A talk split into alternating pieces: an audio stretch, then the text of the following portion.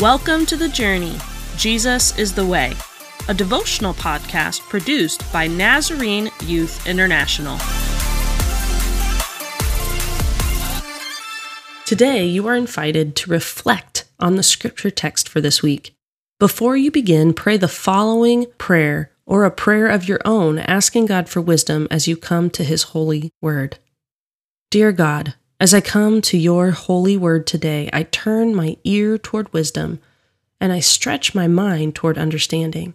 I long to hear what you want to say to me, and to learn what you want to teach me. Open my heart and my mind to be ready to receive from you, for you give wisdom and knowledge and understanding. Thank you for being with me now, in this moment, and always. Amen. In your travel log, write today's date, use the following prompt, and respond to the questions. Question one.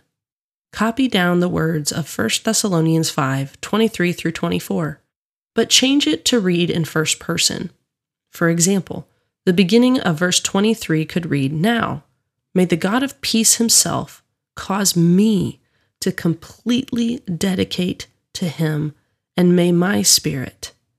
Reflect on these verses and imagine putting on hiking shoes to continue a journey you've been trying to do barefoot. Question two. The verse reminds us of God's faithfulness to provide what we need to remain committed and whole.